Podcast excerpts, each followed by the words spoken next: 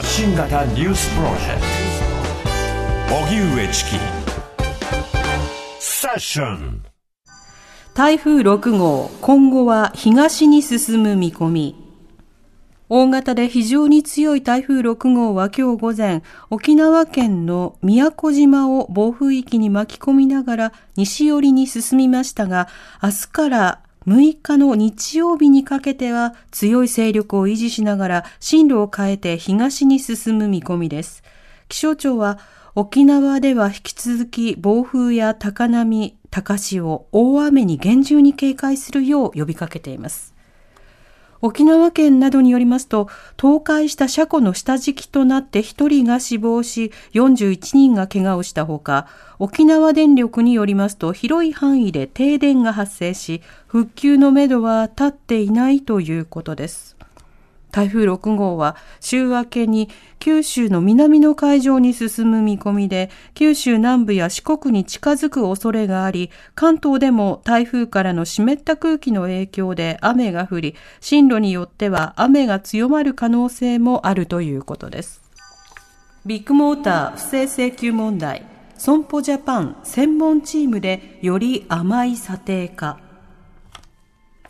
ビッグモーターによる保険金の不正請求問題をめぐって37人の出向者を出してきた損保ジャパンが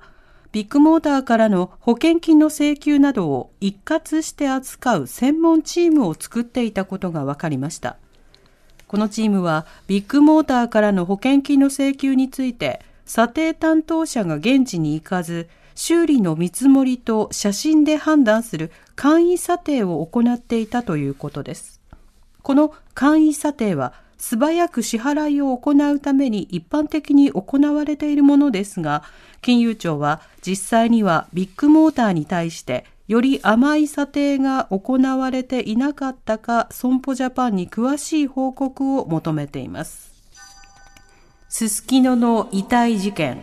捜査本部は頭の部分を撮影した動画を押収。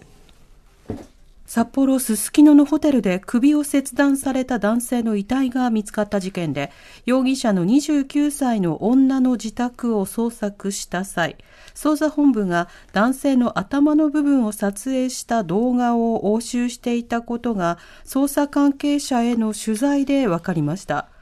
この動画は頭の部分が見つかった自宅2階の浴室で撮影されていて、手袋をはめた人物が頭の部分に触れる様子が映っていたということです。捜査本部は容疑者の親子3人のうち、誰かが動画を撮影したとみて調べを進めています。EU 日本食品の規制を撤廃共同通信によりますと EU 欧州連合とノルウェー、アイスランドは3日、東京電力福島第一原発事故後から日本産食品に課してきた輸入規制を撤廃しました。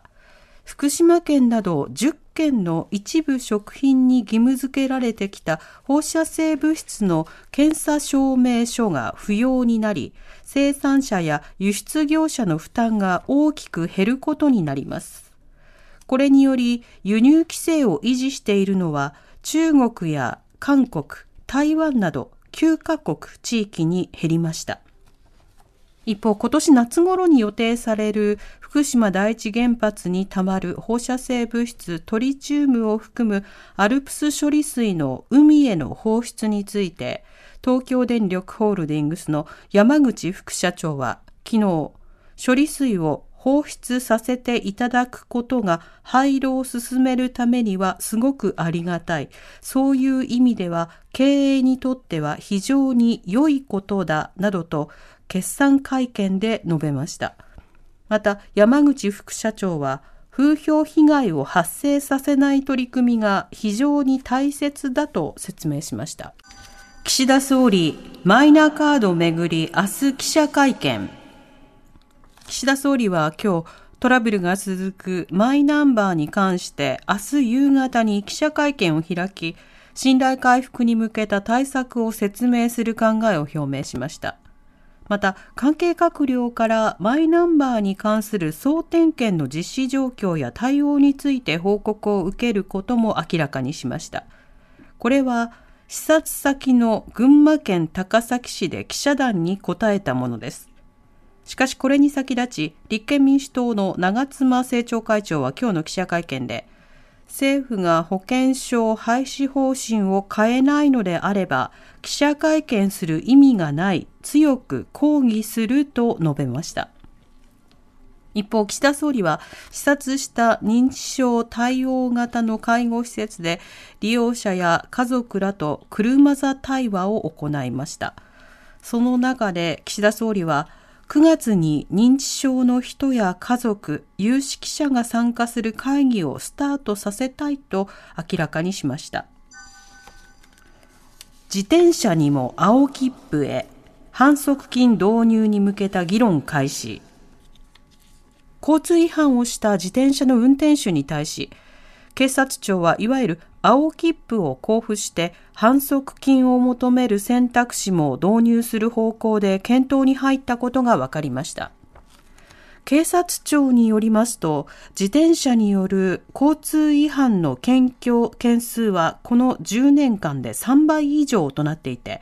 赤切符を交付する際に調書の作成に時間がかかったり、違反者は後日当局に出頭しなければいけなかったりするなど負担の大きさが指摘されていました。青切符は警備と認められる違反についてのみ適用され悪質危険な違反についてはこれまで通り刑事処分を求めていく方針です。おしまいに株価と為替の動きです。今日の東京株式市場日経平均株価は昨日に比べ548円ほど安い32,159円28銭で取引を終えました。一方、東京外国為替市場円相場午後4時現在1ドル143円65銭から70銭で取引されています。荻上チキ